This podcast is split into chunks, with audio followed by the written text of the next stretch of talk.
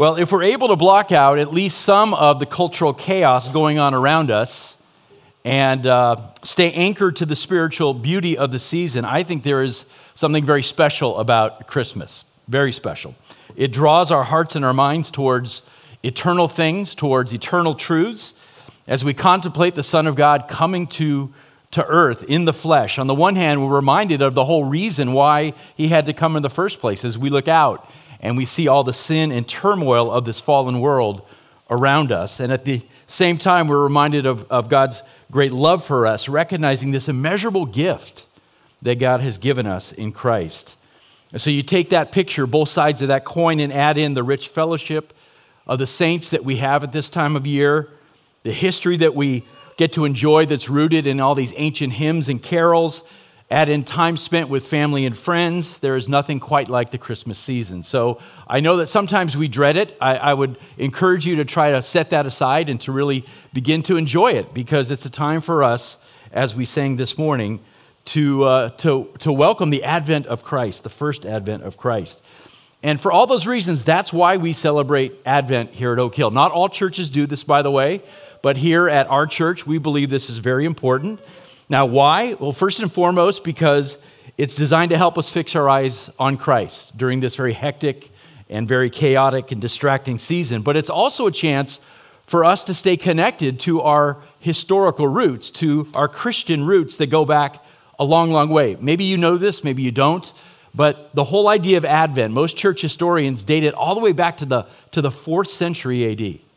Think about that, the fourth century. Back to a time when the early church fathers were in the process of establishing this sort of kingdom wide church calendar.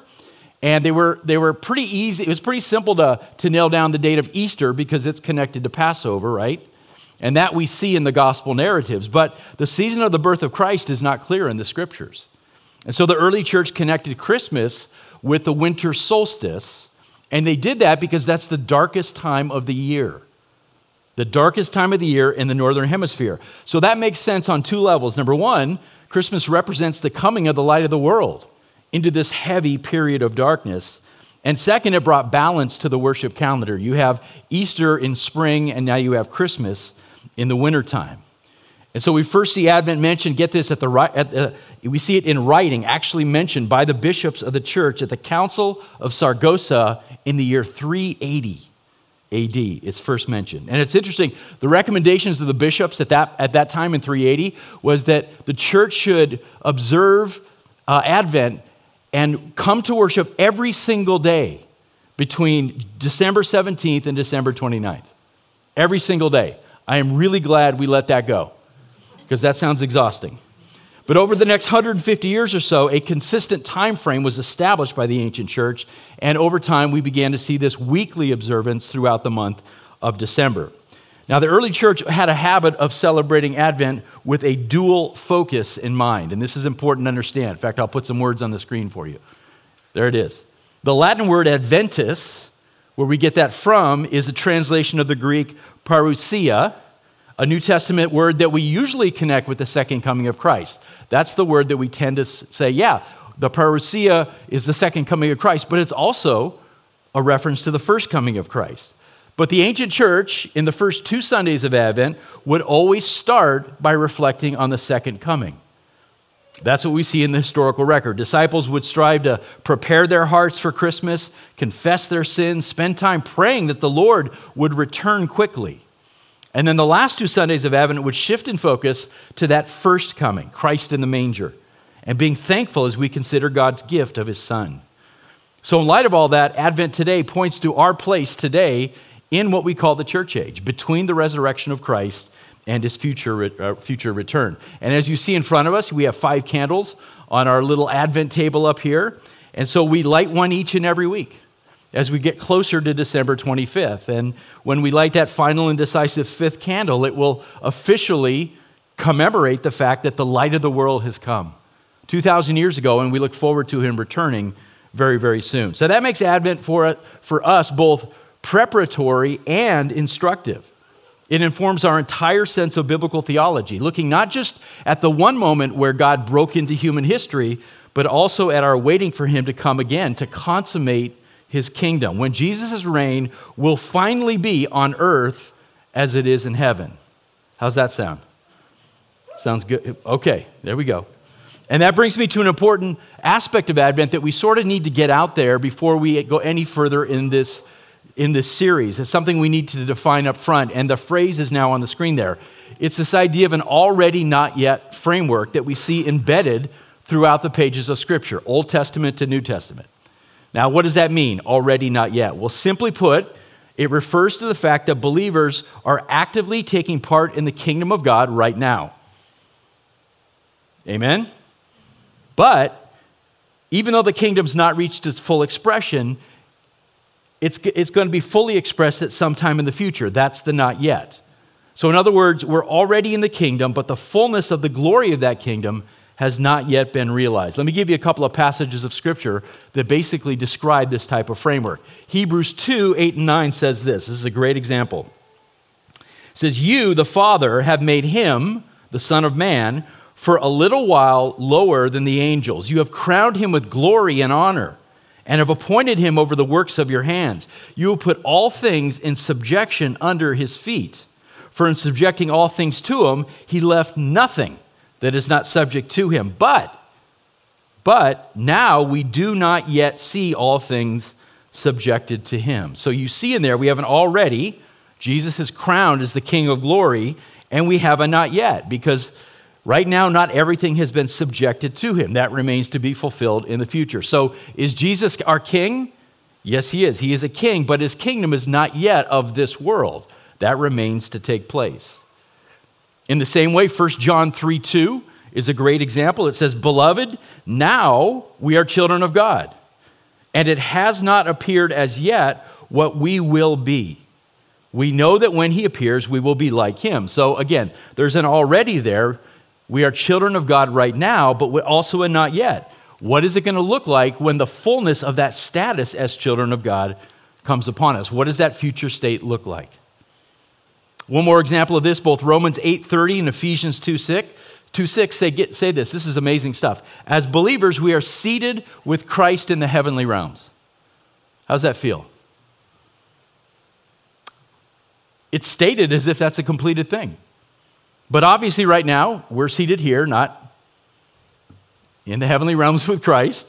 So that remains to be fulfilled. One day, our present reality is going to sync up with that future reality, and the fullness of that problem will be realized. That's a uh, that's an amen moment, a hallelujah, right? That's what we look forward to when it all syncs up together and the fullness of that promise comes to pass. So, as you can see on the screen, the title of our series for these four weeks is called Your King is Coming, and I want you to notice the intentional grammar there. It does not say your king has come, it does not say that your king will come someday. It's written in the present tense. Your king is coming. If we were writing that in Koine Greek, it would be basilius su erkatai, right? With the verb written in what we call the present indicative, meaning that it's something that's happening in the present, but has an ongoing, continuous process. It's happening now, but it continues on. Make sense? So, today and over the next three Sundays, we're going to look at four specific aspects of Advent. Today, we're talking about God is revealing himself to us and to the world. Next week, God is redeeming his people. After that, God is judging the world. And finally, God is ruling over all. And in each four of those aspects, we're going to see that there is both an already and there is a not yet, both a present reality and a future fulfillment. So, this is going to be quite a journey. I think you're going to enjoy it. And my hope is that in each of these messages, we're going to be able to look at how God moved in the past, we're going to look at how He's moving right now, and of course, we'll look forward to how He will consummate His kingdom in the future. So let's dive into the first aspect. Let's look at how God is revealing himself to us and to the world. Maybe you're like me. For most of my saved life, I've heard people who doubt the existence of God ask questions like this. Here's how the question goes Why doesn't God do more to show himself to the world? Have you ever had an unbeliever in a conversation? Maybe you're sharing your faith and they say, Well, I don't get it. Why doesn't God just make himself really obvious? It's a fair question in my mind, and we ought to have an answer for it. If he wants everyone to know him, why isn't he more clear? Why not do something so big and so spectacular that it removes all doubt? Or just appear to every single person individually so that there's no room for any objection to even be put on the table. Why not do that? It's interesting, while I was preparing for this message, I, I did a Google search on this question, and I ended up sort of looking into a, a, a Finnish chat room uh, of a whole bunch of people asking questions like this. And I always think it's interesting to see the thought process of unbelievers. And uh, one girl wrote this, and I thought it was interesting. She wrote, It feels like God is hiding from us. If he's so desperate for people to worship him, and if he tortures people forever in hell for not believing in him, why would he hide himself from us? It just doesn't make sense. That's a pretty common feeling out there among people who don't know the Lord. One other person in the thread then wrote this Well, I think God does reveal himself to us, he just doesn't do a very good job of it. And, and you can forgive the ignorance, right? The sort of the naivete, because these are folks that don't have the Spirit. How can they understand, right? But some people believe that God needs a better marketing agent, right? He needs a new branding strategy that would attract more people to him. So we got to have an answer for that. Well, the first thing we can say is that there's no way that finite creatures like us could ever know God in any personal way unless He chooses to reveal Himself to us. There's no way. We just can't know because we can't see him or perceive him with our senses. We could speculate, of course, and people love to do that. We love to, to speculate and guess. We could philosophize about what we think God might be like, but at the end of the day, without him disclosing himself to us, it's all just speculation and guessing. And to make things even harder, we're told in the Bible that natural man cannot accept the things of the Spirit, right? It's all foolishness to him because such things can only be understood through the Spirit, which natural man doesn't have. So, pers- so natural man's in a bind. And the fact is, God has to take that initiative to reveal himself to us if we're going to know him in any meaningful way. Now, it's not unreasonable that God would do that. Remember, he's, he's made us in his image, he's made us as personal beings that communicate with one another. And so it makes sense that he would also want to communicate with us. But here's the problem. Here's where we go wrong when we consider this whole thing human beings insist that God should reveal himself in ways that make sense to us, right? In ways that align with the way we think. We think God should interact with us and do all things for us in ways that we should be able to obviously perceive and understand. And if He doesn't do it, then we judge that as unimportant. In other words, we expect God to think and act just like we do. But God is not a man, right? He's not a man. His ways are not our ways. He's the sovereign of the universe, and therefore, the very definition of sovereignty is he does as he pleases. He does according to his will. He does as he has decreed. And so he acts according to a much bigger picture than we can even fathom, right? We've got this really narrow tunnel of understanding, but he acts according to eternal omniscience. And so he has a plan that was decreed and set in motion even before the foundations of the world were laid, and he is executing that plan within time and space. And so here's the thing God reveals everything that he intends to reveal about himself. He, he reveals exactly what we need as his creatures to know him. Not according to what we want, not according to the we we would draw it up. I mean, have you ever played this game? If I was God, I would do it this way. That's not the way he operates. He operates according to his sovereign will alone. And frankly, we should just say this He's under no obligation to even interact with finite creatures like us in a way that we can perceive. If he does, and he does, it's only because of his grace and his merciful nature. Amen? So when we talk about God needing to do more to show himself to the world, we're assuming way too many things. And the truth is, and this is a hard truth, I know, it's not God's will to save every single human being on the planet. If it was his will, every single person would be saved. But it's not his will. The Bible's very clear about this. Jesus himself talks about it. And even though the reason behind it remains a mystery to us, it's God's sovereign will. And so we live in this tension. We have, to, we have to accept what the word says, right? We have to trust that God is good. We have to trust that his ways are greater and higher than ours. So, yes, he could appear to every single person individually. He could appear in the sky like some 900 foot tall Jesus and shout from the heavens, I am God, believe in me. He could do that, but he's sovereignly chosen not to. Can we rest in that? Can we rest in the fact that that's his prerogative to reveal himself as he chooses? By the way, even if he did reveal himself in some crazy, spectacular way, do you, re- do you know that most people still would not submit to him? We know that from Scripture as well. We know that based on man's fallen nature. We know just by looking at the gospel record.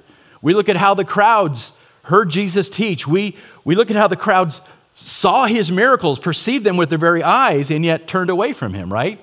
We see Judas, who saw all of this up close and personal, and yet betrayed him for 30 pieces of silver. That's the truth about man. We read the parable of the rich man and Lazarus in Luke 16, and Jesus himself declares this amazing truth. He says, If they won't listen to Moses and the prophets, they won't be persuaded, even if someone rises from the dead. And that's true, it's proven to be true. The reason I use that phrase, 900 foot Jesus, just a moment ago is because back in 2012, the very famous atheist Richard Dawkins was asked this question What proof would you need in order to believe in Jesus? And here's how he responded. He said, That's a very difficult question because I used to think that if somehow a great big, giant 900 foot Jesus with a huge voice suddenly strode in and said, I exist and here I am, and then he paused. He paused, he thought about it, and then he finished his sentence by saying, But even then, I actually wonder if that would do it for me. And that tells you everything you need to know about man's rebellious, sinful nature. So, that is the truth about God's plan to reveal himself, and, and we as his creatures need to rest in his sovereign plan to do so, right? So, how has he revealed himself? Let's look at some ways. Grab your Bible. We're going to go to Romans chapter 1. What I want to do is talk about how God has revealed himself, is revealing himself, and want to do it in historical stages. So let's start in Romans chapter 1. We'll start at the beginning, even before the first coming of Christ.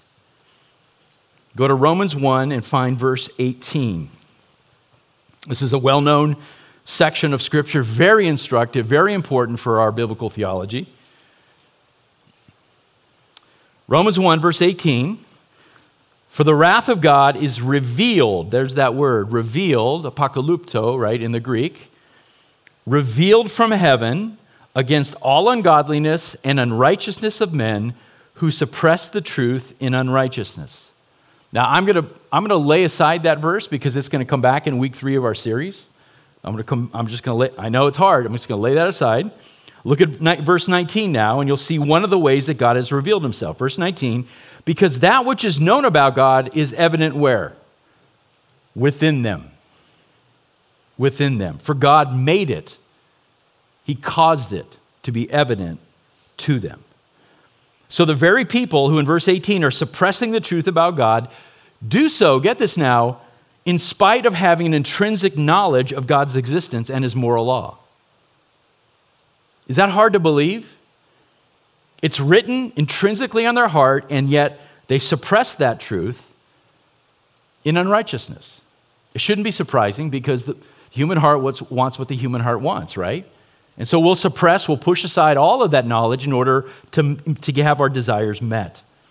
It's written on our hearts. And then this principle Paul expands on in Romans chapter 2. In the next chapter, he writes, For when Gentiles who do not have the law do instinctively, see that word? instinctively the things of the law, these, not having the law, are a law to themselves, in that they show the work of the law written where? In their hearts, their conscience bearing witness, and their thoughts alternately accusing or else defending them. It's written on their hearts, it's in their conscience. Again, we'll get more into this in week three, but know, first of all, that God has revealed himself to all of mankind within them in the conscience. Second thing, he's revealed himself in the created order. Let's keep going in Romans 1. Look at verse 20. The created order. For since the creation of the world, his invisible attributes, his eternal power, and divine nature have been clearly seen. Clearly seen. Being understood, right? Being, being intellectually, mentally appraised through what has been made so that they are without excuse. This is, of course, what we call general revelation or natural revelation. The creation itself reveals God's existence. Now, not enough to know Him personally, right? We need more information, we need more, and that will come, but enough to remove man's excuse and to make him accountable for his rebellion and his sin. Now, why is it incumbent upon man to look around at his surroundings and clearly perceive that God exists? Well, the obvious question for every human being on this earth, and this is a great way to open up a discussion, the obvious question is look around. Where did all these things come from? I mean, if you haven't had that conversation with an unbeliever, that's a great place to start. Tell me what you think. Get the conversation started. Rather than preaching at them, ask a question Where did all this come from? Ready, go. The universe that we see, the planet that we're inhabiting, it all had to have a source, right? Logically, we start with a very simple presence. Look around, the physical world exists. There is tangible matter all around us. We can see it, we can touch it, we can smell it, we can taste it, things of mass and volume that are made up of all kinds of subatomic particles. Right, Ross? He said yes, he agreed. So, friend, what caused all this to come into being? Logic and experience tells us you can't get something from nothing, right? So there's got to be an ultimate source. And I know people say, well, there was this and it produced that, and then that thing produced this, and they can go on and on ad infinitum, right? But eventually, you've got to get to the, the logical place where you cannot have an infinite number of causes going back into infinity. It's, it's just an illogical thing. At some point, there was a first cause, right? It, there was a first cause, and that first cause had to be uncaused. Does that make sense? In other words, by necessity, by necessity, the first cause has to be eternal in nature. Whatever that first cause is, it has to be eternal. It has to start somewhere. And if that's true, how many choices are there? Two. Either the universe is eternal, and even science has disproven that, or there's an eternal creator and designer who made the universe and everything in it.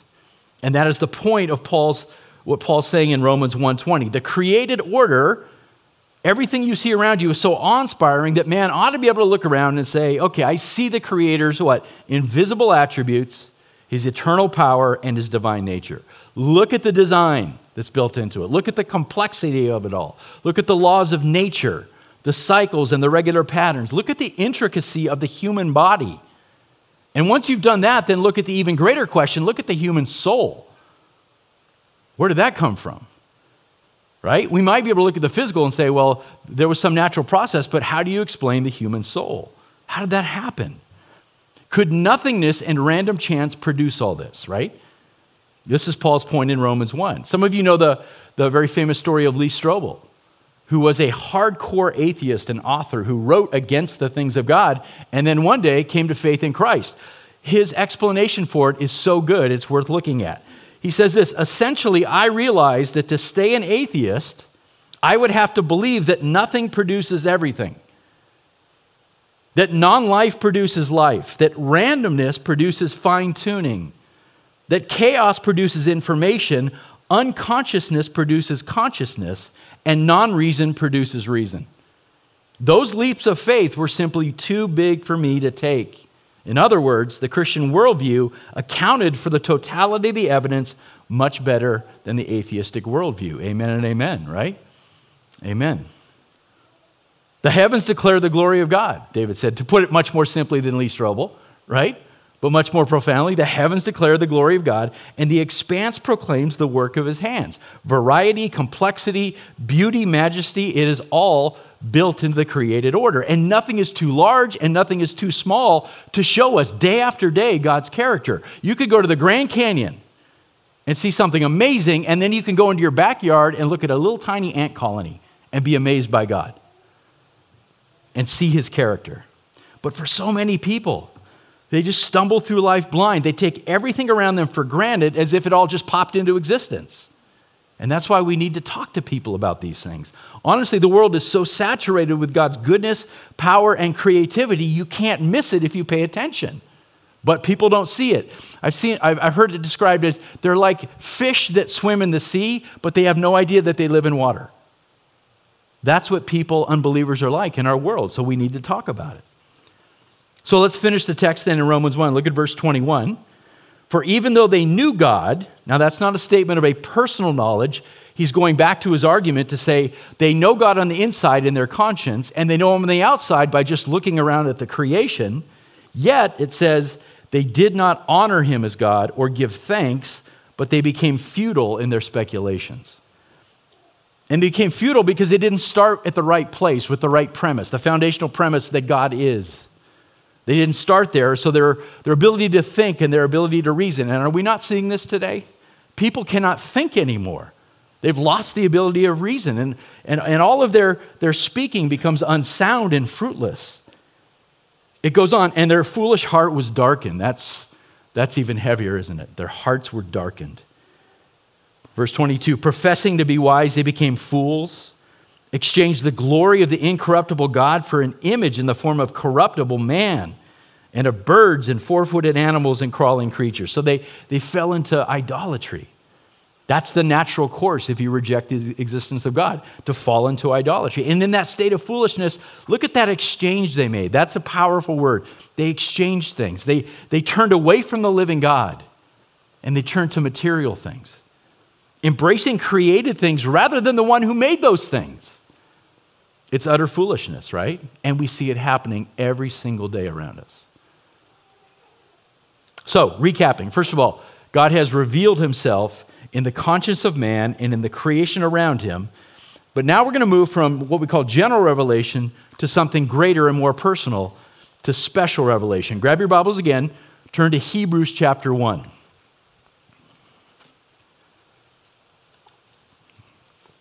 Hebrews chapter 1.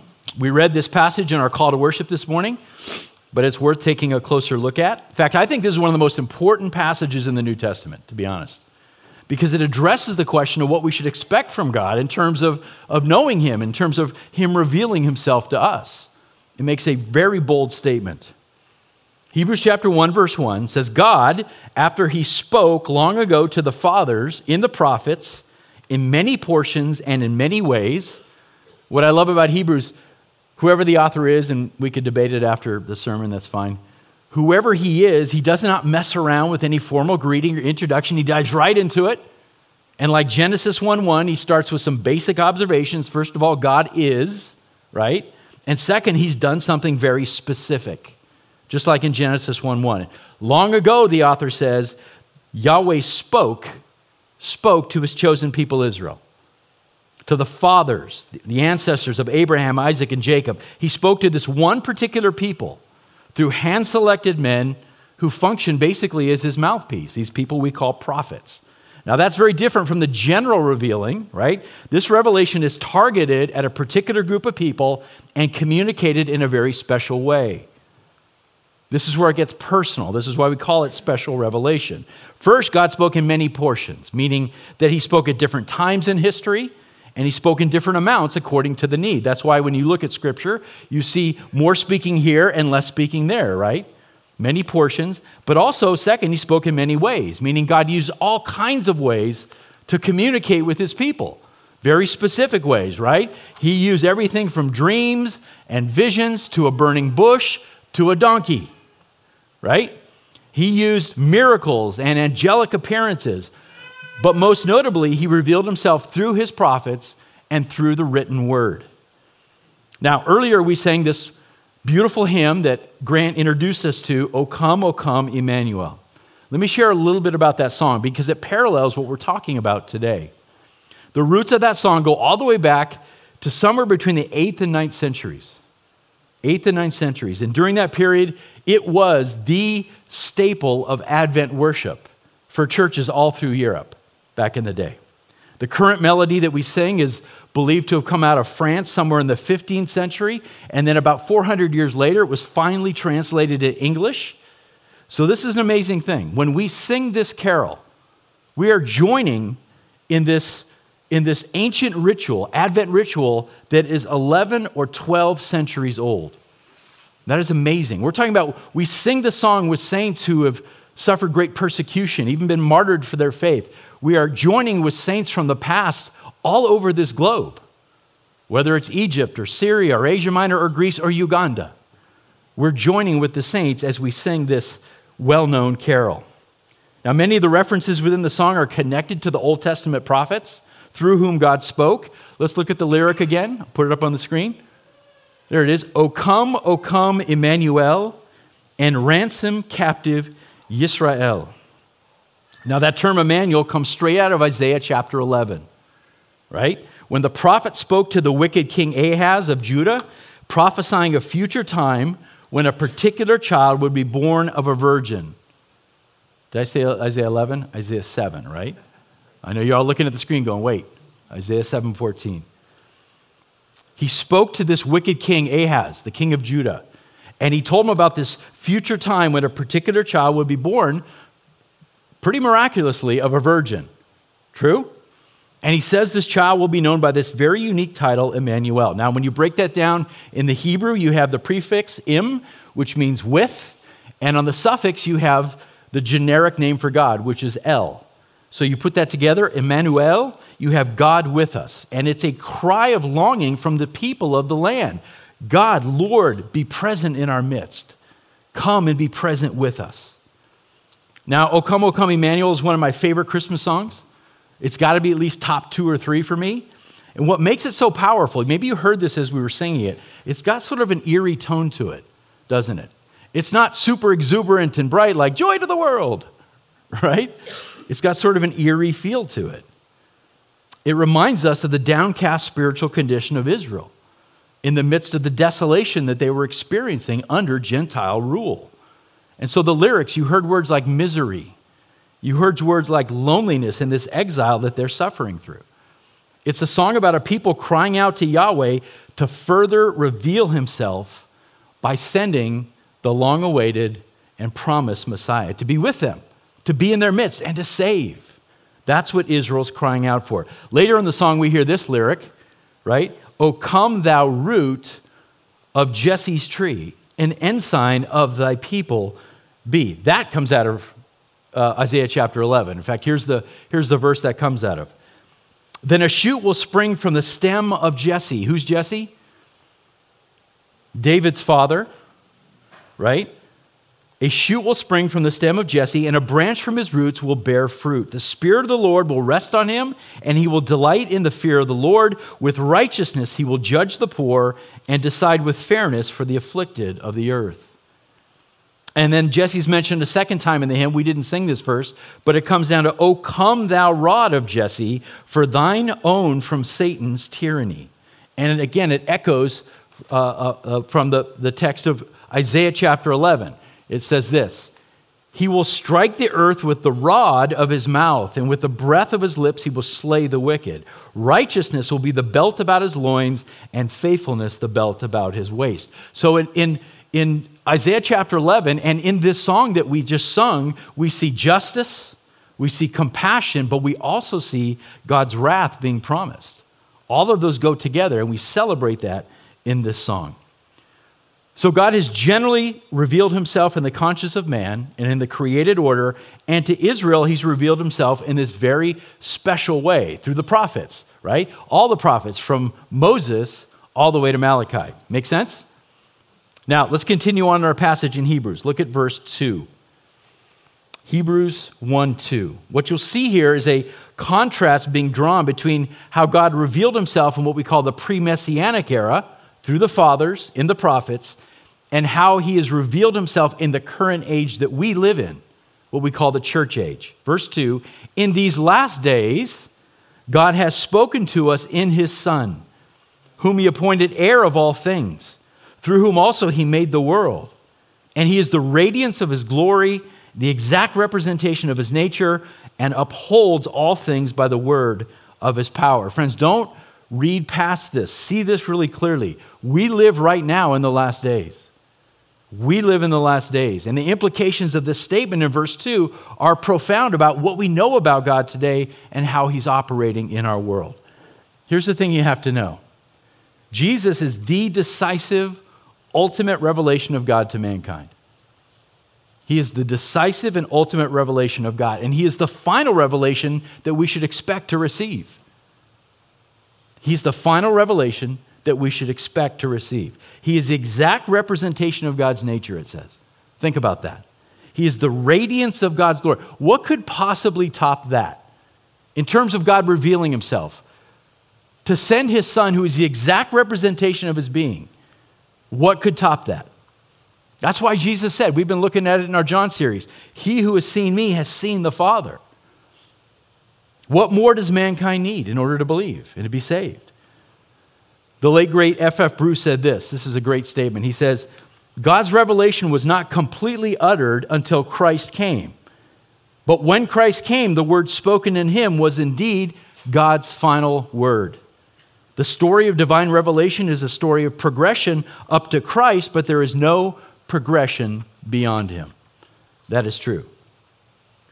So in Christ, there's both continuity and there's contrast. The continuity is that God has been speaking through his servants, right? First in the prophets and then in his son. But the contrast could not be greater because the prophets are just men, right? They're sinners. And Christ is God of very God, perfectly holy.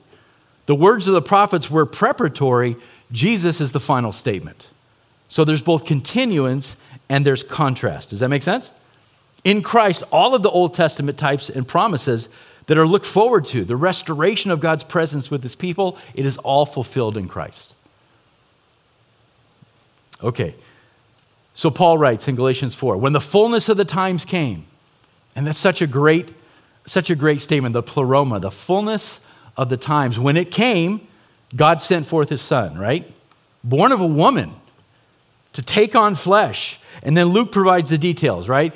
It's worth reading because it's Christmas time. I'm just going to read it a little bit. In those days, a decree went out from Caesar Augustus. By the way, the greatest of all the Roman emperors, right? At the height of what we call the Pax Romana, God sends forth his son. It's an amazing thing that a census should be taken of all the inhabited earth, and everyone was on his way to register for the census, each to his own city. And Joseph went up from Galilee, from the city of Nazareth, to Judea, to the city of David, which is called Bethlehem. Right? Because he was of the house and family of David, in order to register along with Mary, who was engaged to him and was with child. And while they were there, the days were completed for her to give birth. And she gave birth to her firstborn son. She wrapped him in cloths and laid him in a manger because there was no room for them in the inn. Now, I, I always laugh at that story because that is, it is such a concise rendering of that story, but can you imagine the trauma that Joseph and Mary went through and all that, that took place there? But it's such a concise, Luke gives us this very concise story. Yeah, she was with child. Yeah, it came, it came time. Done. Okay, we'll move on. And of course, Matthew then provides the essential connection back to, back to Isaiah 7. He says, All this took place to fulfill what was spoken by the Lord through the prophet. Behold, the virgin shall be with child and shall bear a son, and they shall call his name Emmanuel, which translated means God with us. So we're making these connections between Old Testament and New. Listen, here's the thing Yahweh had done the unthinkable. I know you're used to the Christmas story, but really stop and think about it. Yahweh had done the unthinkable. He had revealed himself not in a general way, but in a specific way, and not just through mortal men, but he himself came to planet Earth. That's a mic drop.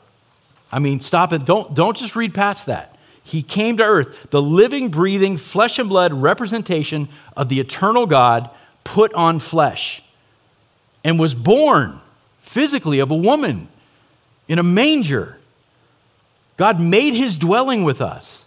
And John makes this amazing statement. He says, And we beheld his glory. Imagine that. They saw his glory up close and, and personal. The one and only Son of Yahweh, full of grace and truth, John says. We saw his glory.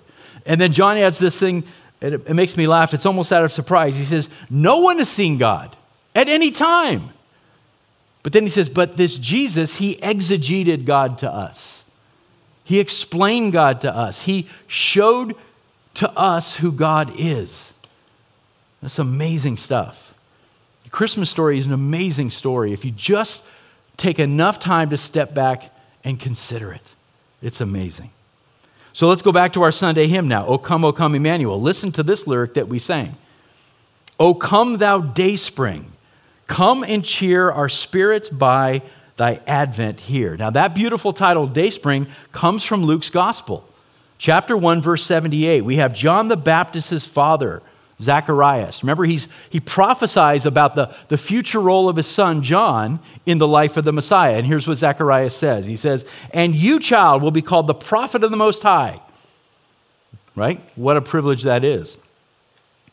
For you will go on before the Lord to prepare his ways, to give to his people the knowledge of salvation by the forgiveness of their sins, because of the tender mercy of our God, with which the dayspring from on high will visit us, to shine upon those who sit in darkness and the shadow of death, to guide our feet into the way of peace.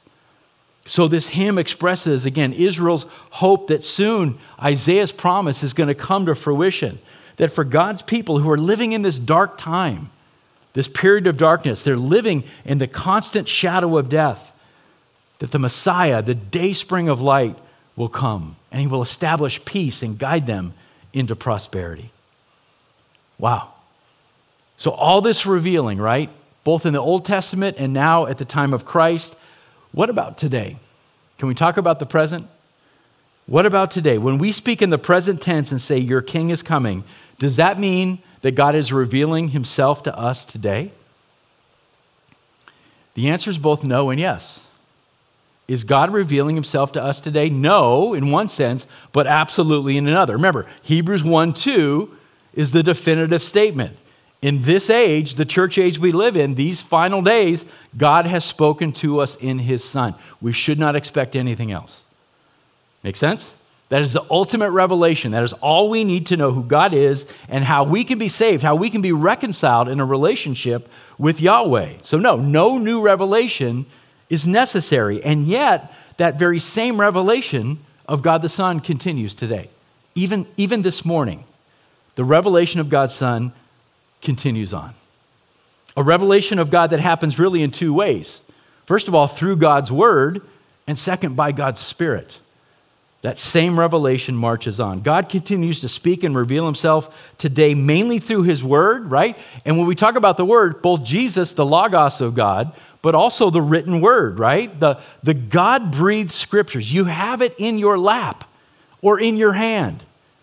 Again, don't pass right over that. The God breathed scriptures, right, from the mouth of God, inspired, it is in your lap and in your hand. The revelation of God's Son continues in the Word. And yet we don't pick it up as often as we should. And yet we don't study it, even though it's the God breathed Word of God. But the Bible is sharp, isn't it? It's a double edged sword, the scriptures say. It's alive, it's powerful. It cuts between soul and spirit, it exposes the innermost thoughts and desires of a man, according to Scripture. It's useful for teaching. It's useful for rebuking and for correcting. It's useful for training in righteousness. It equips us for every good work which God has set forth for us to walk in. Now, we know that it's foolishness to those who are perishing, right? But to us, those of us being saved, it's the very Word of God, the very power of God. The very power of God. And by the power of God's Spirit, the Word goes out and it brings the message, a message of salvation to those whom God has purposed to save the Spirit calling, the Spirit drawing, the Spirit regenerating the hearts of sinners, the Spirit using the Word to produce new life in Christ. Yeah, we don't expect a new revelation of God, but the revelation of God the Son continues to this day. That's our job, is it not, as ambassadors for Christ? To continue that revelation, to continue to, to bring that out to the, to the masses, to the sinners, to the ends of the earth because every man and every woman needs to hear it. All right, so let's summarize real quickly. Especially, God has revealed himself in the past to Israel and through the first advent of Christ, and today he is still revealing himself through the Word of God and through the Spirit. Finally, this morning, let's talk about the future. Let's talk about the future. Your King is coming, friends. He's coming. Are you awake to that truth? Are you awake to it? Are you anticipating it? Do you live your life in anticipation of his return? Are you prepared for the day? Scripture asks that question all the time Are you awake? Are you alert? Are you prepared for the day of the Lord? See, with the first arrival of Emmanuel, we learn that redemption has come and the kingdom of God has been inaugurated. The process is unfolding now, right? The sacrifice is finished. True? Jesus said it himself The sacrifice is finished, the precious blood has been shed, the debt for sin has been paid in full, forgiveness has been granted, God's wrath has been removed for all who trust in Christ alone by faith. That has happened. That's the already, but there remains the not yet. So we know that our future hope is certain. It's certain. And that gives us all the reasons that, that we need to rejoice today. Rejoice, rejoice, the song goes, right? We can rejoice in the already, even though each day tribulation still surrounds us. This is the secret to bearing up under persecution and tribulation and trial and hard times. We can still rejoice. Yes, death is around us. Yes, disease and tragedy are a terrible part of our current existence. Sorrow touches all of us. We've even seen that this morning within our own church family. Sorrow touches all of us. It's true, Satan is still prowling around. It's true that our, our flesh is still warring against the spirit. All of that is part of the already. And so we, we groan inwardly, right? And we wait for the not yet, for the fullness of our adoption as sons and daughters, for the redemption of our bodies. We live here, but we look forward to that. Isn't that true? So there remains in us a longing in our hearts to cry out, Maranatha, to cry out, Come, Lord Jesus, because we long to be with him in our heavenly home. And if you don't long for that, you need to wake up. This world is not your home. We need to long for that heavenly home. We didn't sing this lyric this morning, but there is a great line in the song. It goes like this O come, thou key of David, come and open wide our heavenly home. Our key of David. Now, that title draws a connection way back to Isaiah chapter 22, but it connects forward to Revelation chapter 3. Here's what it says To the angel of the church in Philadelphia, write, He who is holy, who is true, who has the key of David. He says this. And then it goes on to talk about how this particular church in Philadelphia, which is the sixth church of the seven churches of Revelation that are addressed in the opening chapters of the book. And this church, it says, has kept God's word. They have not denied the name of Jesus. So the Lord exhorts him hold fast to your faith so that your crown of life is not snatched from you. And if they persevere, Jesus promises them a place in the eternal city, the New Jerusalem. And that's where the key of David comes in. The key of David implies ruling over the city of David, which is Jerusalem. It is ultimately ruling on the throne of Israel and Judah. It's something that's promised only to God's Messiah as the fulfillment of the Davidic covenant. The key of David. This is the picture of our king, an eternal king ruling over an eternal kingdom the key of David. So we cry out to our King, Open wide our heavenly home. Open wide. We long to be there with you. So as we sing this morning, and we'll sing it again, and we declare the glory of the first advent of Christ, let it sort of build a fire in you, a desire for the second coming of Christ. Don't stop just at the Christmas story, but look forward to his great return, to the consummation of all things because that's a desire and a hope that we actually share with the saints of the Old Testament who cried out that the Messiah and the King would come quickly, that he would come and wipe away every tear from their eyes. And finally, finally make all things right. We say the same thing today. This morning's Christmas carol captures both the mystery and the wonder of the Christian life that we're living in right now. We're living in it right now, sorrowful yet always rejoicing. Rejoice, rejoice. Emmanuel, already but not yet. Are we confident in our hope? Are we confident in our hope? Are we confident in the promises of God? Are we confident that our King truly is coming soon? Bow your heads.